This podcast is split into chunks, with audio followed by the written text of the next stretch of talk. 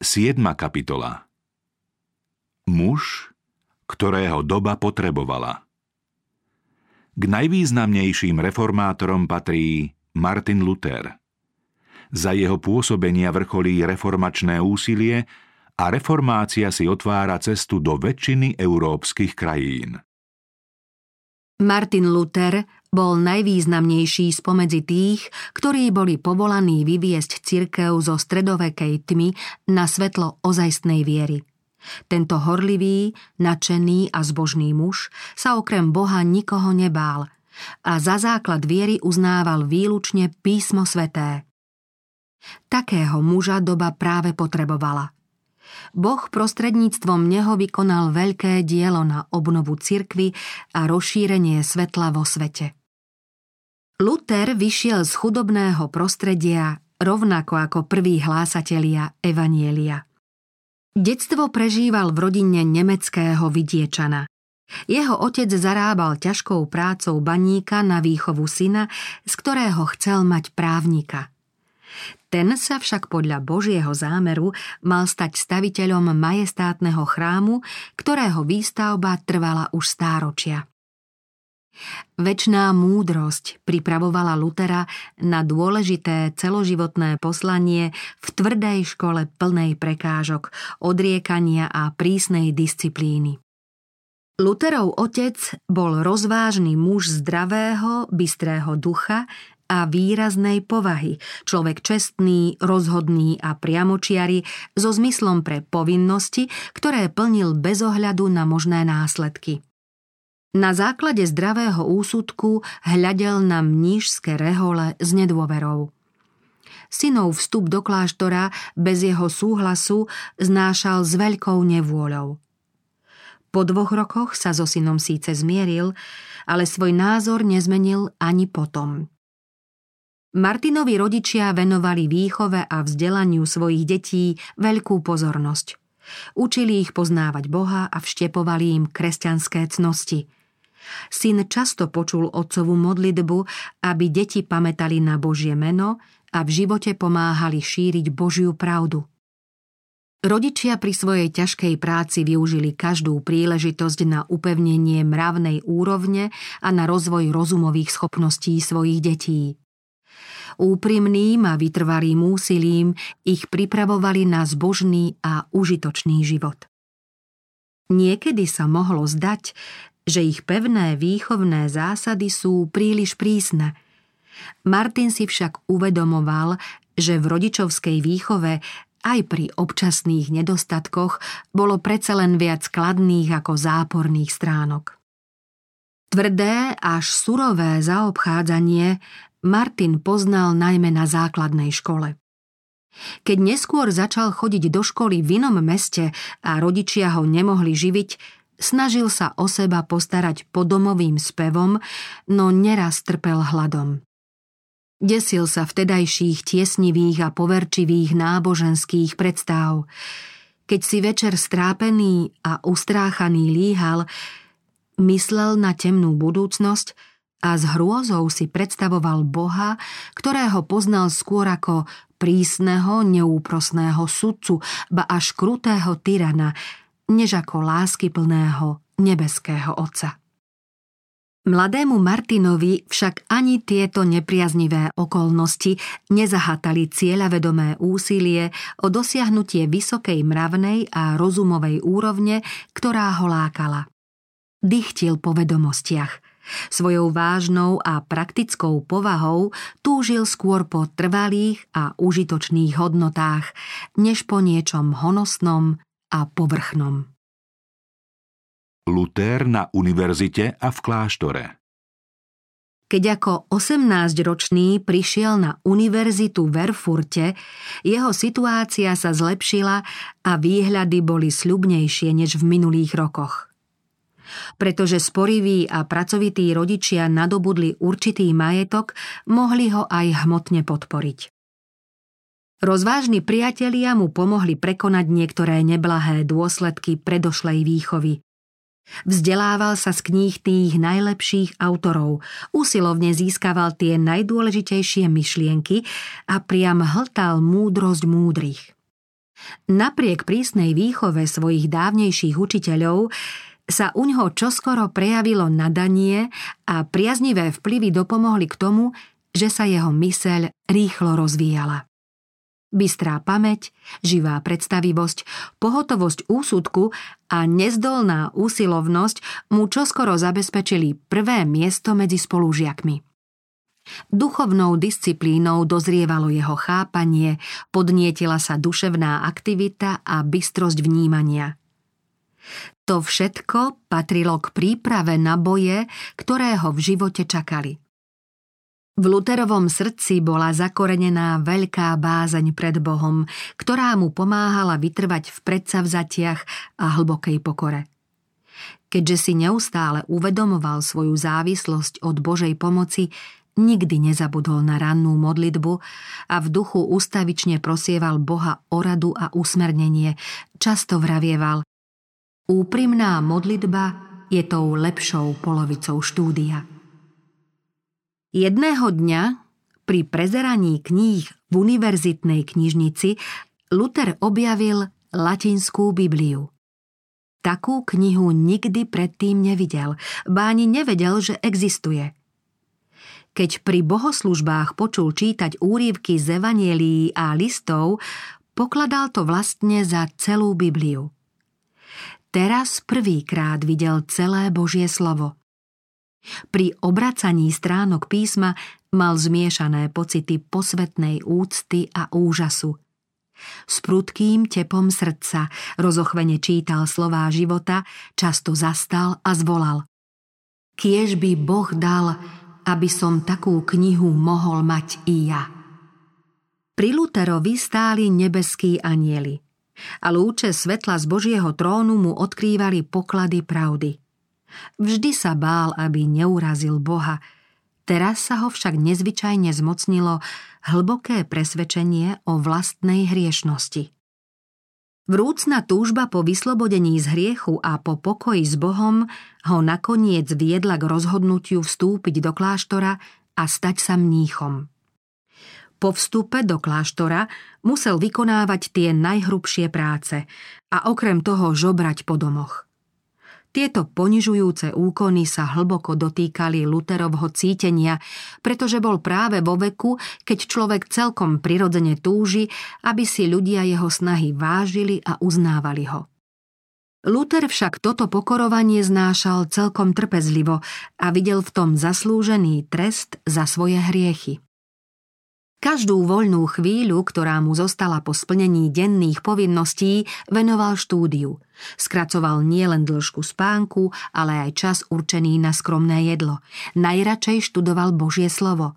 Písmo sveté našiel reťazov prikované ku kláštornému múru a často sa k nemu vracal.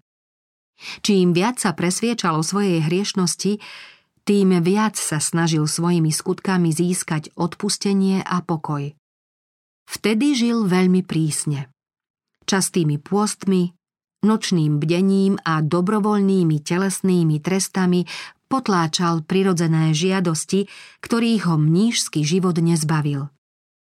Pre očistú srdca nezaváhal priniesť akúkoľvek obeď, len aby pred Bohom mohol stáť bez obáv. Neskôr povedal Bol som skutočne zbožným mníchom, a pravidlá svojej rehole som zachovával prísne a môžem povedať, že ak by sa niekedy mohol mních dostať do neba pre svoje mnížské skutky, potom by som to bol iste ja. Keby to bolo pokračovalo ďalej, bol by som sa umrtvovaním určite usmrtil. Bolestné umrtvovanie malo za následok, že zoslabol a upadal dom dôb, čoho sa už nikdy celkom nezbavil. Jeho úzkostlivé vnútro napriek všemožným snahám nenašlo žiadnu úľavu, takže sa nakoniec ocitol na pokraji zúfalstva. Keď sa už Luterovi zdalo, že je všetko stratené, Boh mu poslal pomocníka a priateľa. Zbožný stav Pic mu otvoril Božie slovo a radil mu, aby prestal myslieť na seba a na väčší trest za prestúpenie Božieho zákona a aby hľadel na Ježiša Krista, svojho spasiteľa, ktorý odpúšťa hriechy. Prestaň sa trápiť nad svojimi hriechmi, ale radšej sa vrhni do náručia vykupiteľa. Dôveruj mu a spolahni sa na spravodlivosť jeho života a na spásnu moc jeho smrti. Poslúchaj Božieho syna. On sa stal človekom, aby ťa uistil dôkazom Božej lásky. Miluj ho, lebo on ťa prvý miloval. Takto ho oslovil posol milosti. Jeho slová na Lutera hlboko zapôsobili. Po mnohých bojoch s bludmi, ktoré mu tak dlho zmietali myseľ, mohol pochopiť pravdu a jeho rozbúrené vnútro sa utíšilo. Luther bol vysvetený na kňaza a z kláštora povolaný za profesora na univerzite vo Wittenbergu. Tam sa venoval štúdiu písma v pôvodných jazykoch – Načeným poslucháčom začal prednášať o Biblii, vykladať žalmy, evanielia a listy. Staupic, jeho priateľa predstavený, ho naliehavo žiadal, aby vystúpil na kazateľnicu a kázal Božie slovo. Luther váhal. Cítil sa byť nehodným, aby namiesto Krista kázal ľudu práve on. Len po dlhom vnútornom boji sa podvolil naliehaniu svojich priateľov. Vtedy už písmo poznal a spočívala na ňom Božia milosť. Poslucháčov nadchýnala jeho výrečnosť. Jasnosť a istota, za akou hlásal biblické pravdy, ich presviečali a jeho vrúcnosť im rozohrievala srdce. Luther bol stále verným synom rímskej cirkvy a ani mu nenapadlo, že by mohol byť niekým iným. Na podnet Božej prozreteľnosti navštívil Rím šiel ta pešky a prenocovával v kláštoroch. V jednom talianskom kláštore úžasol nad bohatstvom, nádherou a prepichom, ktorý tam videl. Mnísi s kniežacími príjmami bývali v krásnych izbách, nosili drahé prepichové šaty a hodovali pri stoloch plných jedla a pitia. Luther v pochybnostiach porovnával túto honosnosť s odriekaním a útrapami vlastného života. Bol z toho zmetený. Konečne v diaľke zahliadol mesto na siedmých pahorkoch. Hlboko dojatý padol na zem a volal Buď pozdravený, svetý Rím! Potom vošiel do mesta, navštevoval kostoly, počúval kňazov a mníchov rozprávať podivné príbehy a vykonal všetky požadované obrady. Všade však narážal na výjavy, nad ktorými žasol a ktoré ho naplňali hrôzou. Videl, že vo všetkých vrstvách duchovenstva je mnoho neprávostí, Počul, ako preláti neslušne žartujú a zhrozil sa, keď sa dozvedel, že sa tak správajú aj pri omši. Pri rozhovoroch s mníchmi a s obyčajnými ľuďmi bol svetkom bujarého a neviazaného správania. Kamkoľvek sa obrátil, všade pozoroval na miesto svetosti samé znesvecovanie. Napísal Nikto si nevie predstaviť, aké hriechy a aké hanebnosti sa v Ríme pášu – Treba to vidieť a počuť, aby sa tomu dalo veriť. Obyvatelia Ríma vravia, ak existuje nejaké peklo, potom je Rím postavený na ňom. Rím je priepasť, z ktorej sa šíri každý druh hriechu. Pápež krátko predtým zverejnil výnos, ktorým sľuboval odpustky tým, čo kolenačky vystúpia po Pilátových schodoch o ktorých sa tvrdilo, že po nich zostupoval náš spasiteľ, keď vychádzal z Pilátovej súdnej siene a ktoré boli údajne zázračným spôsobom prenesené z Jeruzalema do Ríma. Po týchto schodoch jedného dňa kolenačky vystupoval aj Luther, keď sa mu náhle zdalo, že ho oslovuje hromový hlas. Spravodlivý bude žiť z viery. Luther rýchlo vstal, a v zahambení a úľaku odtiaľ ušiel. Slová, ktoré vtedy počul, zanechali v ňom trvalý a silný dojem. Odvtedy sa mu lepšie než kedykoľvek predtým ozrejmila nielen nezmyselnosť spoliehania sa na ľudské skutky ako na spásny prostriedok, ale aj potreba neochvejnej viery v zásluhy Ježiša Krista. Otvorili sa mu oči, aby ich už pred zvodmi pápežstva nikdy nezatvoril. Keď potom od Ríma odvrátil tvár, odvrátil od neho aj srdce. Rozchod s ním bol čoraz neodvratnejší, až nakoniec všetky kontakty s rímskou cirkvou prerušil. Zakazateľnicou Luther po návrate z Ríma dosiahol na Wittenberskej univerzite hodnosť doktora teológie. Teraz mal jedinečnú možnosť venovať sa štúdiu písma, ktoré miloval. Slávnostne slúbil, že po celý život bude usilovne študovať a verne kázať Božie slovo, nie výroky a učenie pápežov už nebol len mníchom a profesorom, ale i povereným hlásateľom posolstva písma. Bol povolaný, aby ako pastier sítil Boží ľud, ktorý má hlad a smet po pravde. S neochvejným presvedčením hlásal, že kresťania majú prijímať len také učenie, ktoré sa zakladá na autorite písma svätého. Tieto slová otriasli samotnými základmi pápežskej moci. Bola v nich obsiahnutá hlavná zásada reformácie. Luther pochopil nebezpečenstvo uprednostnenia ľudských názorov pred Božím slovom. Smelo napádal špekulácie a neveru učencov a stával sa proti filozofii a teológii, ktoré svojim vplyvom ľud príliš dlho ovládali. Také štúdium odsudzoval nielen ako bezcenné, ale aj zhubné. Pozornosť svojich poslucháčov sa snažil usmerniť od výmyslov filozofov a teológov k väčšným pravdám, ktoré hlásali proroci a apoštolovia. Dychtivým zástupom ľudí, ktorí ochotne prijímali jeho slová, prinášal drahocenné posolstvo. Podobné učenie nikdy predtým nepočuli – radostné posolstvo o láske spasiteľa, uistenie o odpustení a zmierenie prostredníctvom jeho krvi potešovalo srdcia a prebúdzalo v nich nádej na väčší život. Vo Wittenbergu zažiarilo svetlo a jeho lúče prenikli aj do najodľahlejších končín zeme, takže jeho jasu bude pribúdať až do konca času. Svetlo a tma sa spolu neznášajú. Medzi pravdou a bludom je neprekonateľný rozpor. Zachovávať a obhajovať jedno znamená odmietať a vyvracať druhé. Sám spasiteľ vyhlásil. Neprišiel som priniesť pokoj, ale meč. Niekoľko rokov po začiatku reformácie Luther vyhlásil. Boh ma nevedie, ale tlačí dopredu. Unáša ma, nie som sám sebe pánom.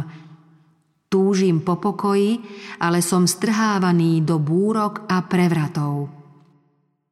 Onedlho sa mal stať účastníkom veľkého zápasu. Rímska cirkev začala s Božou milosťou zaobchádzať ako s predajným tovarom. Pri oltároch boli stoly peňazomencov a v chrámoch sa ozývali výkriky predavačov a kupcov – pod zámienkou zbierania prostriedkov na stavbu Svetopeterského chrámu v Ríme bola v pápežovom mene verejne ponúkaná možnosť kúpiť si odpustky za spáchané hriechy. Za cenu zločinov sa mal stavať chrám na Božiu poctu. Jeho uholný kameň mal byť položený za mzdu neprávosti. Prostriedok, ktorý si Rím vybral v záujme svojho ďalšieho rozmachu, smrteľne ohrozil jeho moc a slávu. Prebudil tých najodhodlanejších a najobratnejších odporcov pápežstva a viedol ich do boja, v ktorom sa otriasal pápežský stolec i trojitá koruna na hlave rímskeho veľkňaza. Rímsky úradník Tecel poverený predajom odpustkov v Nemecku, bol usvedčený z najhorších zločinov proti spoločnosti a proti Božiemu zákonu. Zaslúženému trestu za svoje skutky však unikol a dal sa do služby pápežových zištných a bezohľadných plánov. Nehanebne odrapotával najväčšie lži a výmysly na oklamanie neinformovaných, dôverčivých a poverčivých ľudí. Keby títo ľudia mali Božie slovo, neboli by takto klamaní. Ak mali zostať pod nadvládou pápežstva, posilniť moc a rozhojniť pohanstvo od stibažných predstaviteľov cirkvy, nesmeli mať prístup k písmu. Tecelov príchod do mesta oznamoval posol slovami. Do vašich brán vchádza Božia milosť a Svetý Otec. Ľudia vítali tohto rúhavého podvodníka, ako by k ním zostupoval sám Boh z neba – tento hanebný obchod sa konal v kostole, kde Tecel skazateľne velebil odpustky ako najvzácnejší boží dar. Vyhlasoval, že jeho potvrdenkami sa plnomocne aj bez pokánia odpúšťajú tiež také hriechy, ktoré by kupujúci mohli spáchať v budúcnosti – Okrem toho svojich poslucháčov uisťoval, že odpustky môžu zachrániť nielen živých, ale aj mŕtvych. Tvrdil totiž, že v okamihu, keď peniaze dopadnú na dno jeho pokladnice, duše, za ktoré bolo zaplatené, opustia očistec a dostanú sa do neba. Keď čarodejník Šimon ponúkal apoštolom peniaze, aby mu predali divotvornú moc, Peter mu povedal – nech zhynie tvoje striebro s tebou, pretože si sa nazdával, že Boží dar možno získať za peniaze. Tecelovú ponuku však ochotne prijali tisíce ľudí. Do jeho pokladnice prúdilo striebro i zlato. Spasenie za peniaze sa dalo získať ľahšie než spasenie, ktoré vyžaduje pokánie, vieru a stále úsilie o víťazstvo nad hriechom. Proti učeniu o odpustkoch brojili viacerí učení a zbožní príslušníci rímskej cirkvy. Mnohí totiž nemohli veriť tomu, čo sa o odpustkoch hovorilo, pretože to odporovalo zdravému rozumu i Božiemu slovu. Proti tomuto hriešnemu obchodu sa však neodvážil ozvať žiaden prelát. Mnohí ľudia boli znepokojení a naliehavo sa pýtali, či Boh svoju cirkev predsa len neočistí. Luther, aj keď bol ešte stále horlivým zástancom pápežstva, sa zhrozil, keď počul rúhavé výroky odpustkárov, od ktorých si mnohí veriaci z jeho zboru kúpili odpustky a onedlho začali prichádzať k svojmu duchovnému a v spovedi mu vyznávali rôzne hriechy v istote, že im dá rozhrešenie na základe potvrdenia o kúpe odpustkov a nie preto, že svoje hriechy ľutovali a chceli sa napraviť. Luther im rozhrešenie odoprel s upozornením, že bez pokánia a nápravy života vo svojich hriechoch zahynú.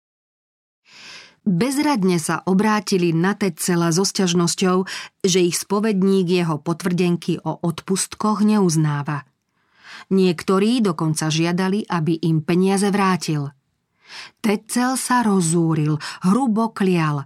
Na námestí dal zapáliť oheň a vyhlasoval, že od pápeža dostal príkaz, aby upálil všetkých kacírov, ktorí sa opovážia postaviť proti jeho najsvetejším odpustkom.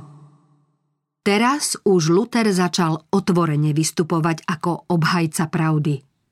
Veriacich varoval priamo z kazateľnice. Vysvetľoval im odpornosť hriechu a učil ich, že človek nemôže vlastnými skutkami zmierniť svoju vinu a vyhnúť sa trestu. Hriešnika môže pred Bohom zachrániť len úprimná ľútosť a viera v Ježiša Krista. Kristovú milosť si nemožno kúpiť, je to nezaslúžený dar. Luther ľuďom radil, aby si nekupovali odpustky, ale aby sa vierou utiekali k ukrižovanému vykupiteľovi. Rozpovedal im svoju bolestnú skúsenosť, ako sa pokorovaním či kajúcnými skutkami márne snažil zaslúžiť si spasenie a uisťoval ich, že pokoj a radosť poznal až vtedy, keď sa prestal zaoberať samým sebou a začal veriť v Ježiša Krista.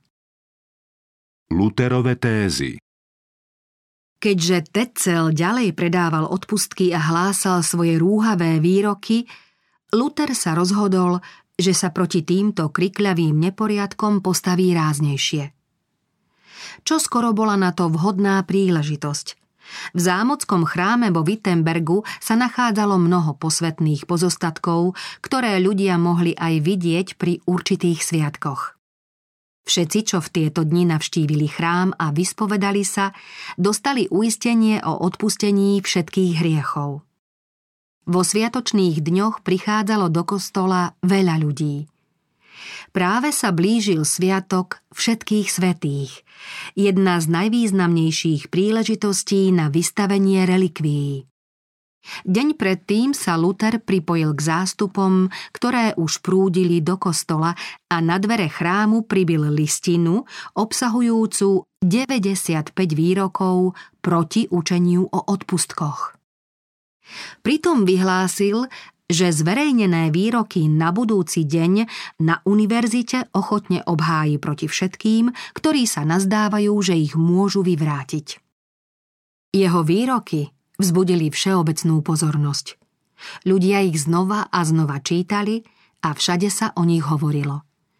Na univerzite i v celom meste vyvolali veľký rozruch.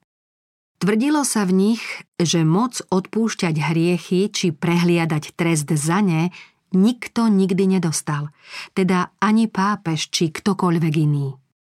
Celá záležitosť s odpustkami je fraška.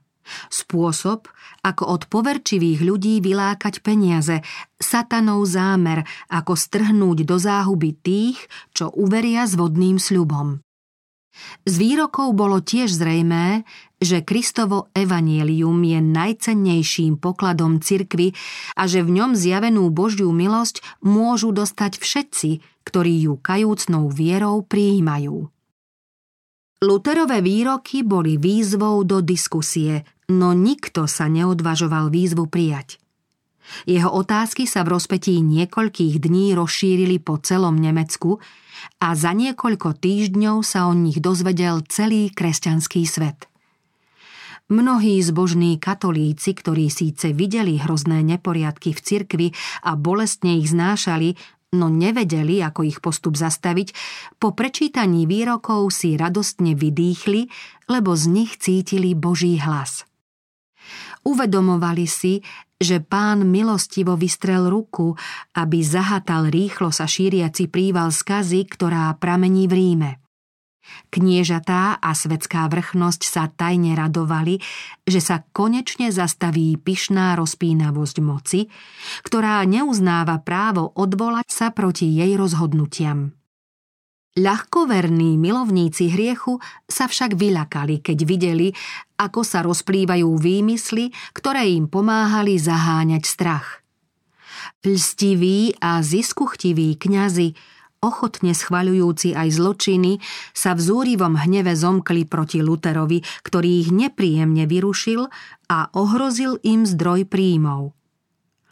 Reformátor musel čeliť roztrpčeným žalobcom. Niektorí ho obviňovali, že konal unáhlene a nerozvážne. Iní tvrdili, že ho nevedie Boh a vyčítali mu opovážlivosť, domýšľavosť a túžbu vyniknúť. Luther odpovedal Kto nevie, že človek len zriedka prichádza s nejakou novou myšlienkou bez toho, aby ho ľudia nepodozrievali z domýšľavosti a aby ho neobvinili, že vyvoláva spory. Prečo bol Kristus a všetci mučeníci odsúdení na smrť? Pretože sa zdalo, že sú domýšľaví a pohrdajú múdrosťou svojej doby – pretože presadzovali nové myšlienky bez toho, aby sa najprv skromne poradili so starými názormi. Inokedy povedal Nech robím čokoľvek, nejde o prejav ľudskej múdrosti, robím to na Boží príkaz. Ak je to Božie dielo, kto ho zastaví? Ak Božím dielom nie je, kto ho presadí? Nie moja vôľa, nie ich, ani naša. Nech sa stane Tvoja vôľa, Svetý Oče, ktorý si v nebesiach. Hoci Lutera viedol v diele obnovy Duch Svetý, nemohol sa pritom vyhnúť vážnym sporom. Nepriatelia ho ohovárali, prekrúcali jeho zámery, nespravodlivo a zlomyselne sa vyjadrovali o jeho povahe a pohnútkach. To všetko sa na ňo valilo ako povodeň a nezostalo to bez následkov. Luther bol presvedčený, že predstavitelia ľudu, a to v cirkvi i v školách, ho v úsilí o nápravu ochotne podporia – Povzbudivé slová z úst rozvážnych ľudí ho vždy potešili a naplňali novou nádejou. V duchu videl, ako sa v cirkvi hlási úsvit jasnejšieho dňa. Povzbudzovanie sa však zmenilo na výčitky a odsudzovanie. Mnohí cirkevní i svetskí hodnostári boli síce presvedčení, že jeho výroky sú pravdivé, čo skoro však postrehli, že ich prijatie by vyvolalo ďaleko siahle zmeny. Osveta a reforma ľudu by zákonite ochromili moc Ríma, zastavili by bohaté prúdy tečúce teraz do pápežskej pokladnice a to by výrazne obmedzilo prepich a prestíž pápežského dvora. Ba čo viac, naučiť ľudí, aby uvažovali a konali ako zodpovedné bytosti, a aby spásu očakávali jedine od Krista, by znamenalo pád pápežského trónu. A teda nakoniec aj pád ich moci. Preto Bohom ponúknuté poznanie radšej odmietli. Tým, že sa zomkli proti mužovi, ktorého poslal Boh, aby ich osvietil, spojili sa vlastne proti Kristovi a proti pravde. Reakcia Ríma Luther sa zachvel, keď videl, že proti veľkej presile v krajine stojí sám. Niekedy zapochyboval, či ho proti cirkevnej moci naozaj viedol Boh. Napísal Kto som bol, aby som sa postavil proti moci pápeža, pred ktorým sa chvejú králi zeme a celý svet? Nikto nevie, čo som v týchto prvých dvoch rokoch vnútorne musel vytrpieť a do akej malomyselnosti, ba možno povedať zúfalstva som upadal. Malomyselnosť však nad ním predsa len nezvíťazila úplne. Keď ho nepodporili ľudia, spoľahol sa na samého Boha a poznal, že o jeho všemocnú ruku sa môže celkom isto oprieť. Svojmu reformačne zmýšľajúcemu priateľovi Luther napísal Na dôkladné pochopenie písma nevystačíme ani štúdiom, ani múdrosťou. Musíme teda začať modlitbou. Pros pána, aby ti zo svojej veľkej milosti doprial správne pochopiť jeho slová. Božie slovo nemôže vyložiť nikto iný ako pôvodca tohto slova, ako o tom sám povedal, všetci budú vyučení Bohom. Nespoliehaj sa na vlastné úsilie ani na vlastný rozum. Spoliehaj sa len na Boha a na pôsobenie Jeho ducha. Tomto ohľade ver svedectvu skúseného muža.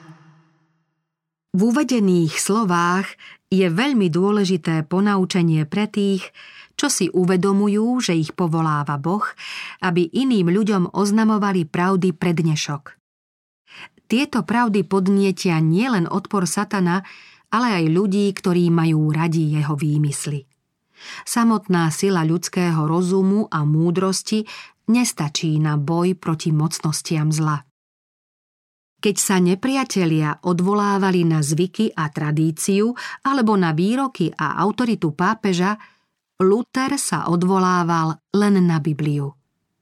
Keďže povrchní a povrčiví ľudia nemohli jej dôkazy vyvrátiť, žiadali jeho krv, ako kedysi Židia žiadali krv Kristovu. Rímsky horlivci volali Je to kacír. Takého strašného kacíra nechať žiť, čo len hodinu je velezradou proti cirkvi.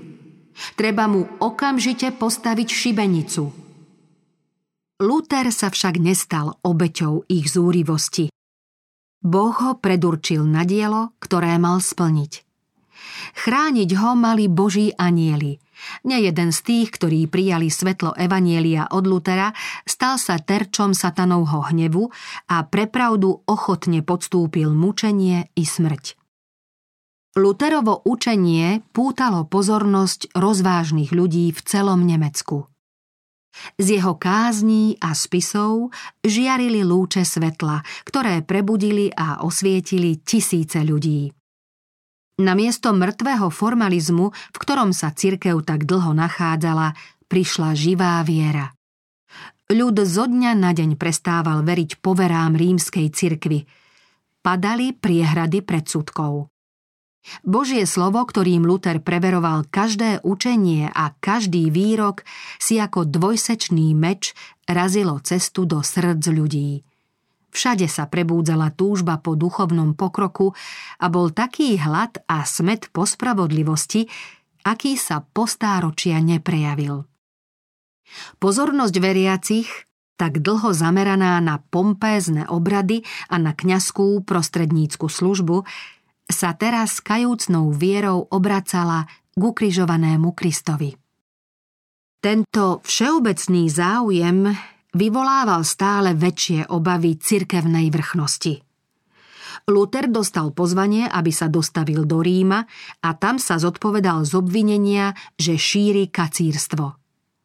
Tento príkaz vyľakal jeho priateľov – Veľmi dobre si uvedomovali, aké nebezpečenstvo by mu hrozilo v tomto skazenom meste, opitom krvou mučeníkov pre Krista.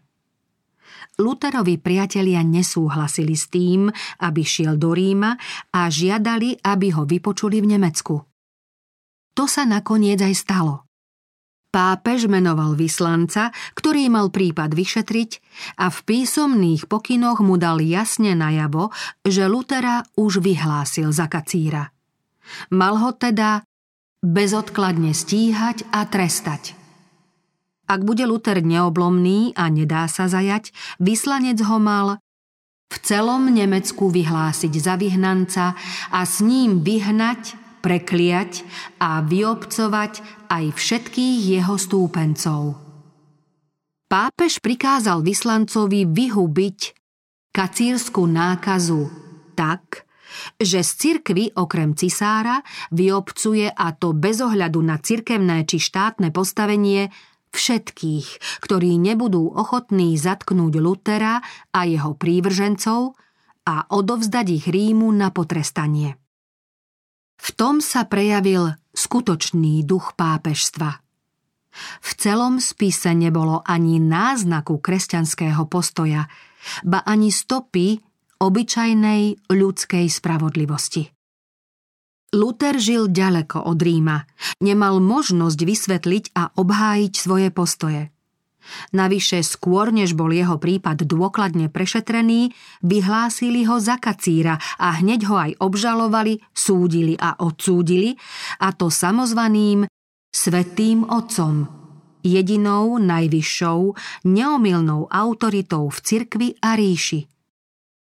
Vtedy, keď Luther veľmi potreboval nejakého priateľa, ktorý by ho chápal a poradil mu, Božia prozreteľnosť poslala do Wittenbergu Filipa Melanchtona.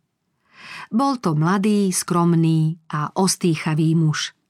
Zdravým úsudkom, rozsiahlými vedomosťami, podmanivou výrečnosťou, povahovou rídzosťou a bezúhonnosťou si získal všeobecný obdiv a úctu. Jeho skvelé nadanie vyvažovala prirodzená vľúdnosť. Čoskoro sa stal oddaným učeníkom Evanielia Luterovým najvernejším priateľom a vzácným pomocníkom. Jeho prívetivosť, obozretnosť a presnosť doplňali Luterovú odvahu a činorodosť.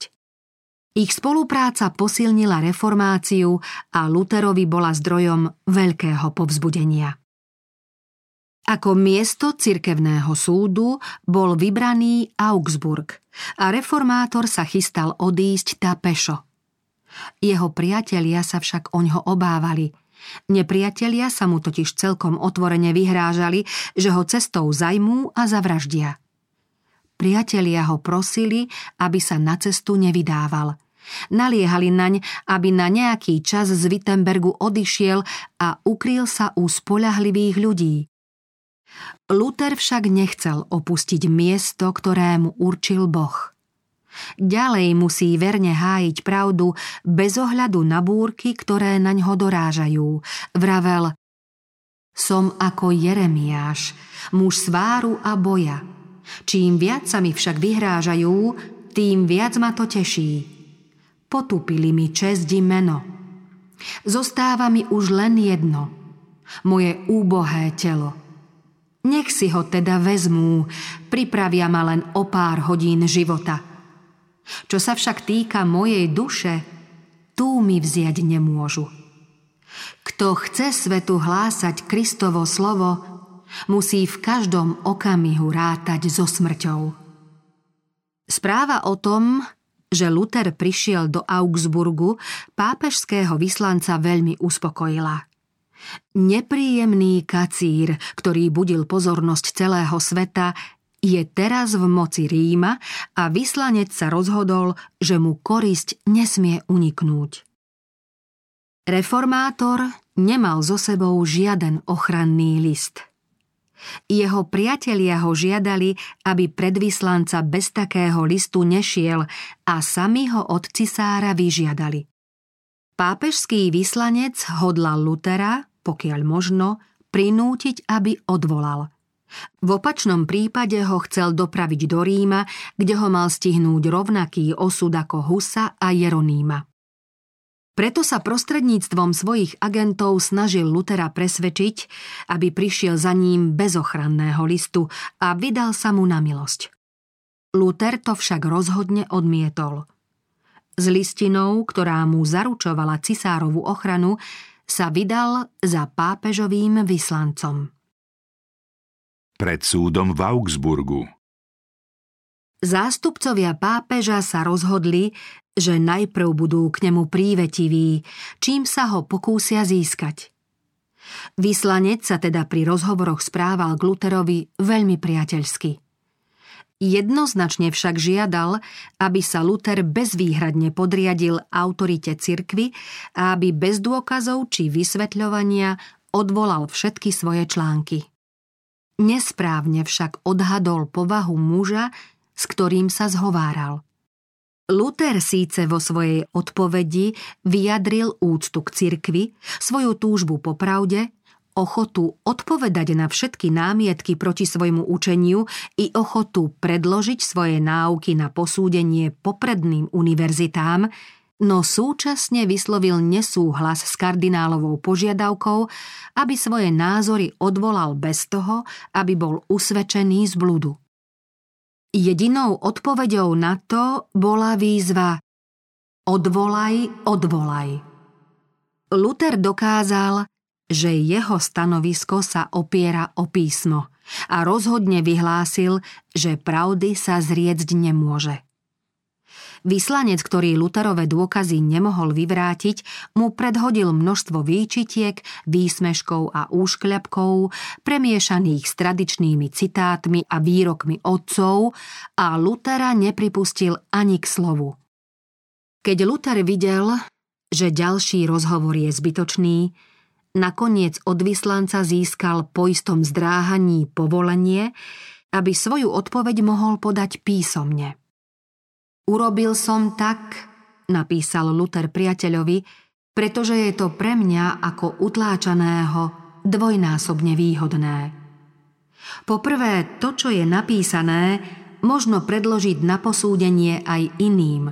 A po druhé, mám lepšiu možnosť pôsobiť na rozvahu, či dokonca na svedomie nadutého a uvraveného despotu, ktorý by inak zásluhou svojho panovačného jazyka vyhral.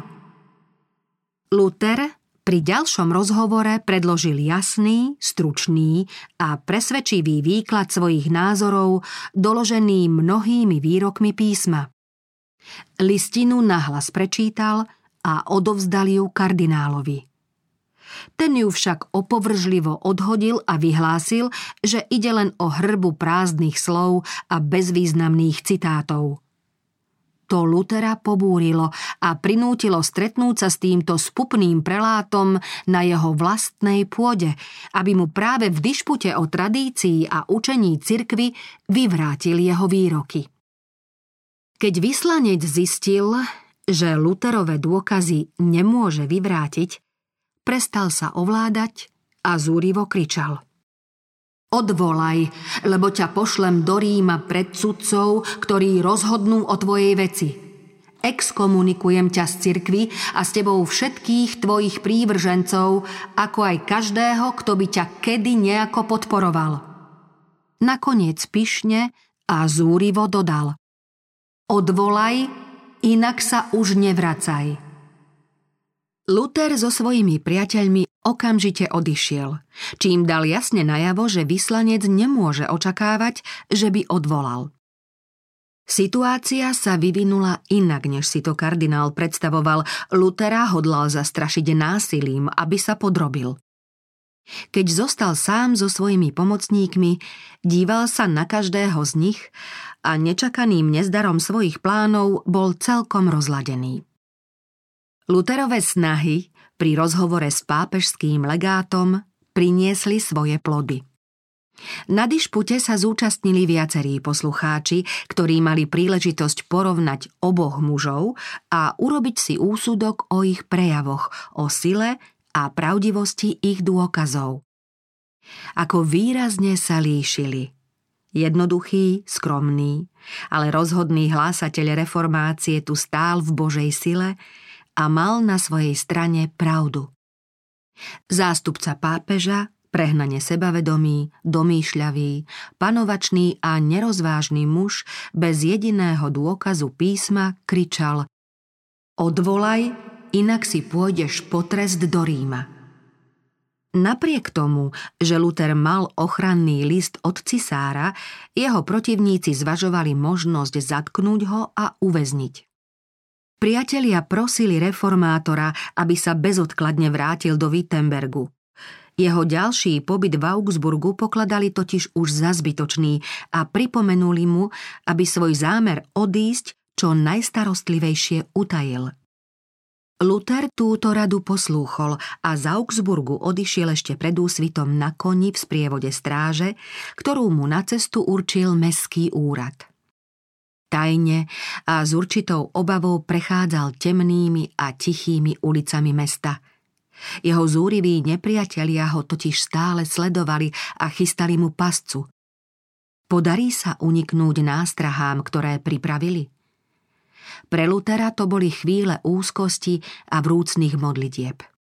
Keď dorazil k malej bráne v meskej hradbe, brána sa otvorila a Luther bez prekážky prešiel aj so svojou strážou.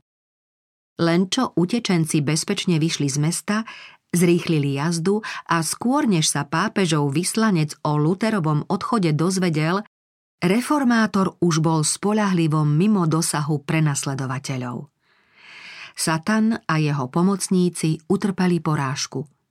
Ten, ktorého už pokladali za svoju korisť, unikol ako vtáča z klietky. Keď sa pápežský vyslanec dozvedel, že Luther utiekol, bol prekvapený a od zlosti celý bez seba. Očakával, že za prejavenú múdrosť a rozhodnosť, za kou zaobchádzal s týmto rušiteľom cirkvy, získa primerané ocenenia a pocty. Táto nádej ho sklamala. Svoj hnev si vylial v liste saskému kniežaťu Fridrichovi Múdremu. V ňom sa stiažoval na Lutera a žiadal, aby ho knieža poslalo do Ríma alebo vypovedalo zo Saska. Luther na svoju obhajobu žiadal, aby mu pápež či pápežský vyslanec dokázali jeho bludy z písma. Slávnostne sa zaviazal, že svoje učenie odvolá, ak mu dokážu, že odporuje Božiemu slovu. Vyslovil aj vďačnosť Bohu za to, že bol uznaný za hodného trpieť za svetú vec. Dovtedy vedelo knieža o reformačnom učení len málo. Hlboko však naň zapôsobila otvorenosť, sila a jasnosť Luterových slov. Friedrich sa rozhodol, že Lutera bude chrániť, kým sa nedokáže, že sa míli. Na vyslancovú žiadosť odpovedal listom, v ktorom napísal Malo by vám stačiť, že k vám doktor Martin Luther prišiel do Augsburgu. Nečakali sme, že ho budete nútiť, aby odvolal bez toho, že ho o jeho bludoch presvedčíte. Nikto z učencov nášho kniežatstva mi neoznámil, že Luterovo učenie je bezbožné, protikresťanské či kacírske. Knieža Friedrich Múdry odmietol poslať Lutera do Ríma alebo ho zo svojej krajiny vyhostiť. Friedrich Múdry si uvedomoval, že v spoločnosti nastalo všeobecné uvoľnenie mravných zásad a že treba uskutočniť zásadnú reformu. Zastavenie a potrestanie zločinnosti by nevyžadovalo zložité a nákladné opatrenia, keby ľudia uznali Božie požiadavky a príkazy osvieteného svedomia a keby podľa nich aj žili. Friedrich Múdry vedel, že Luther tento cieľ všemožne sleduje a v duchu sa tešil, že sa to začína v cirkvi prejavovať.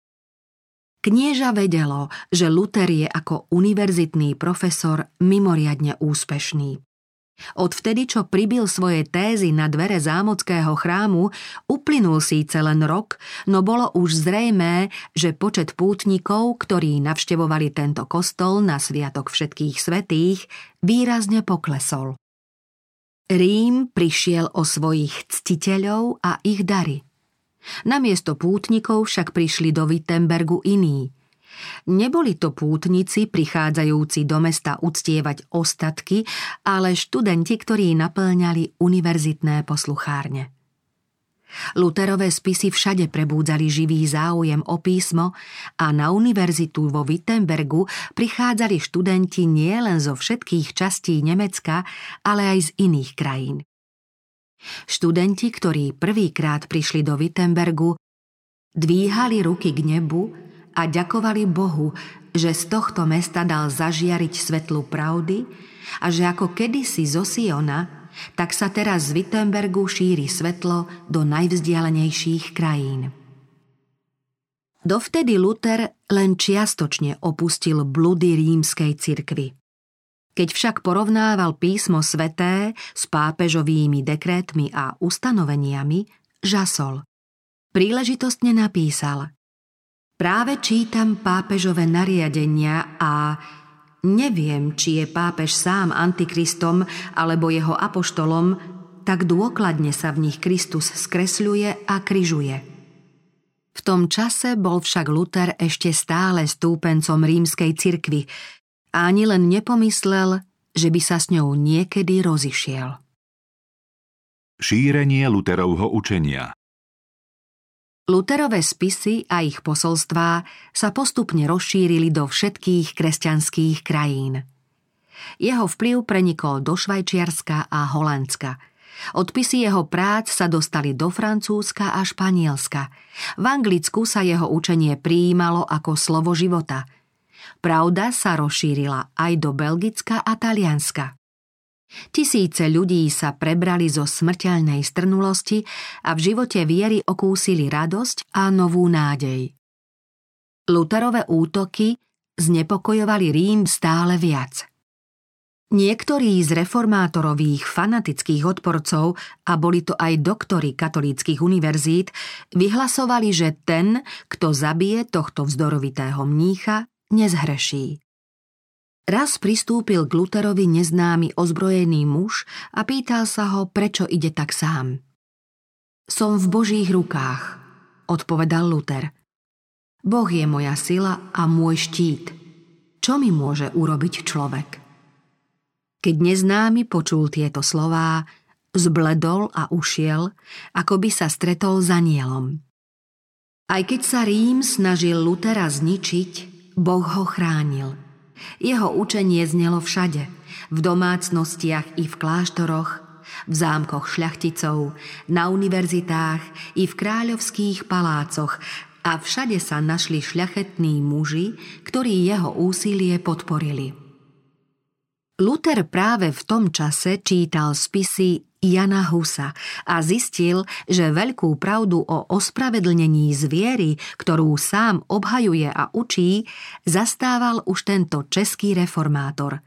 Vyhlásil My všetci, Pavol, Augustín i ja, sme husiti aj bez toho, aby sme o tom vedeli. Ďalej povedal Boh iste potrestá svet za to, že už pred sto rokmi mu bola hlásaná pravda, ale upálili ju. Luther vo výzve cisárovi a nemeckej šľachte k reforme kresťanstva o pápežovi napísal Je hrozné sledovať muža, ktorý sám seba vydáva za Kristovho nástupcu a pritom žije v prepichu, čím sa mu nevyrovná žiaden cisár. Podobá sa chudobnému Ježišovi či skromnému Petrovi? Tvrdí sa o ňom, že je pánom sveta. Kristus však za námestníka, ktorého sa vydáva, vyhlásil Moje kráľovstvo nie je z tohto sveta. Môže vláda námestníka prevyšovať vládu jeho pána? Univerzitám Luther napísal toto. Veľmi sa obávam, že univerzity sa stanú veľkými bránami do pekla, ak nebudú starostlivo vysvetľovať písmo sveté a vštepovať jeho posolstvo do srdc mládeže. Nikomu neradím, aby svoje dieťa poslal ta, kde na prvom mieste nie je písmo sveté. Každá inštitúcia, kde sa ľudia ustavične nezaoberajú Božím slovom, sa nutne zvrhne. Táto výzva sa rýchlo rozšírila po celom Nemecku a na ľud mocne zapôsobila. Národ rozrušila a celé zástupy prešli pod zástavu reformácie. Luterovi odporcovia, ktorí horeli túžbou po pomste, žiadali od pápeža rázny zákrok.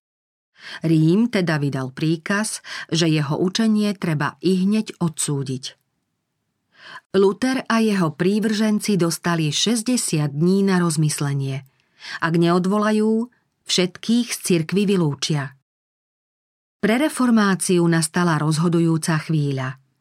Hrozba exkomunikácie z cirkvy naháňala po stáročia hrôzu aj mocným panovníkom. Veľké ríše vedela pustošiť a vrhnúť do biedy. Koho postihla kliatba Ríma, stal sa pre ostatných ľudí odporným vyvrhelom. Nemali sa stýkať so svojimi najbližšími, boli postavení mimo zákon a zostali štvancami do smrti. Luther nebol slepý, aby nevidel, že sa nad ním hrozivo zmráka. Zostal však neochvejný vo viere, že Kristus mu je oporou a záštitou. S vierou a odvahou mučeníka napísal Neviem, čo sa stane, a ani sa o to nestarám. Nech udrie blesk kam udrie, nebojím sa. Veď bez vôle nášho otca ani líst nespadne. O čo viac sa postará o nás. Ľahko sa zomiera za slovo, lebo slovo, ktoré sa stalo telom, samo podstúpilo smrť. Ak zomrieme s ním, budeme s ním žiť – ak podstúpime to, čo podstúpil Kristus pred nami, budeme tam, kde je On a s ním budeme väčšine. Keď Luther dostal pápežskú bulu, povedal Odmietam ju a zavrhujem ako bezbožnú a lživú. V nej je odsúdený sám Kristus. Radujem sa, že také zlo znášam preto, čo pokladám za najlepšie.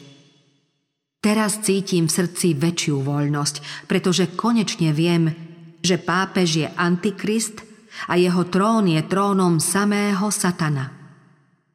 Rímsky výnos však nezostal bez účinku. Vezenie, mučenie a katov meč boli zbranie, ktoré vedeli vynúcovať poslušnosť – pred pápežským nariadením sa chveli ľudia slabí a poverčiví. Aj keď sa Luther tešil všeobecnej úcte a obľube, mnohí si predsa len uvedomovali, že život je príliš drahý, než aby oň chceli prísť kvôli reformácii. Zdanlivo všetko nasvedčovalo tomu, že Luterovo dielo sa čoskoro skončí. Luther vystupuje z cirkvy. Luther však zostal pokojný. Rím posielal proti nemu svoje kliatby ako hrmiace strely a svet si bol istý, že Luther buď zahynie, alebo bude donútený podvoliť sa. Reformátor však na pápežský výnos odpovedal rovnako rázne.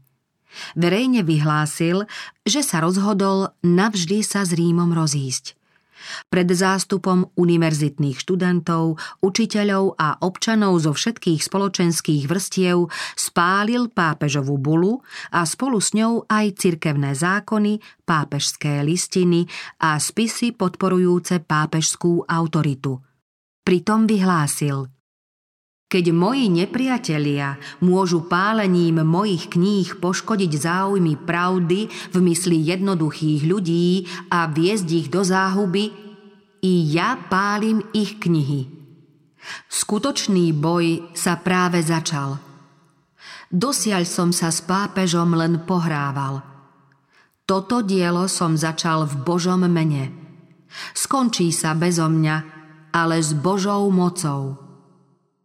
Na výčitky nepriateľov, ktorí posmešne narážali na nedostatok zástancov, Luther odpovedal Kto vie, či si ma Boh nevyvolil a nepovolal a či sa oni nemajú obávať toho, že keď pohrdajú mnou, pohrdajú samotným Bohom? Mojžiš bol sám pri odchode z Egypta. Eliáš bol sám za vlády kráľa Achaba – Izaiáš bol sám v Jeruzaleme a Ezechiel bol sám v Babylone. Boh nikdy nevyvolil za proroka veľkňaza alebo nejakú inú významnú osobnosť. Obvykle volil obyčajných ľudí, ktorými ostatní pohrdali. Raz si dokonca vybral pastiera Amosa – v každej dobe museli svetí ľudia s nasadením vlastného života karhať veľkých mužov, kráľov, kniežatá, kňazov a mudrcov. Nehovorím, že som prorok. Hovorím však, že by sa mali báť práve preto, že som sám a ich je mnoho. Som si istý, že Božie slovo je so mnou, nie s nimi. Luther sa rozhodol pre konečný rozchod s rímskou cirkvou po ťažkom vnútornom zápase. V tom čase napísal Každý deň si stále viac uvedomujem, ako ťažko sa človek zbavuje predsudkov, ktoré získal v detstve. Koľko bolesti mi spôsobilo, hoci som mal na svojej strane písmo, aby som sám pred sebou ospravedlnil odvahu postaviť sa sám proti pápežovi a že ho považujem za antikrista. Ako som sa vnútri sužoval. Koľkokrát som si zatrpknuto kládol otázku, ktorú tak často vyslovili obhajcovia pápežstva. Si azda múdry len ty? Je možné, aby sa všetci ostatní mýlili? Čo ak sa mýliš ty a do svojho bludu zaťahuješ toľkých ľudí, ktorí potom naveky zahynú? Takto som bojoval sám so satanom, kým mi Kristus svojim neomilným slovom neposilnil srdce proti týmto pochybnostiam. Pápež hrozil Luterovi vyobcovaním z cirkvy, ak neodvolá. A teraz sa hrozba splnila – Prišla nová bula so znamom, že Luther je z rímskej cirkvy vylúčený ako človek nebom prekliaty a spolu s ním aj tí, čo prijímajú jeho učenie. Tým sa začal neutíchajúci boj. Odpor zo strany väčšiny ľudí býva údelom všetkých hlásateľov, ktorým Boh uložil zvestovať pravdu určenú ich dobe. Luterová doba mala svoju prítomnú pravdu, ktorá mala práve vtedy svoj osobitný význam. Existuje dobové posolstvo aj pre dnešok. Pán, ktorý koná všetko podľa svojej vôle, uvádza ľudí do rôznych situácií a ukladá im povinnosti určené dobe, v ktorej práve žijú a na podmienky, v ktorých sa nachádzajú. Ak si budú dané svetlo vážiť, odhalí sa im širší obzor pravdy. Dnes však väčšina ľudí netúži po pravde práve tak, ako po nej netúžili ani prívrženci pápežstva, ktorí odporovali Luterovi. Dnes, rovnako ako kedysi, sú ľudia naklonení prijímať ľudské názory a tradície namiesto Božieho slova. Dnešní hlásatelia prítomnej pravdy nemôžu očakávať, že ľudia ich budú prijímať priaznivejšie, než prijímali predošlých reformátorov. Čím viac sa blíži záver dejín sveta, tým sa zostruje aj veľký spor medzi pravdou a bludom, medzi Kristom a Satanom.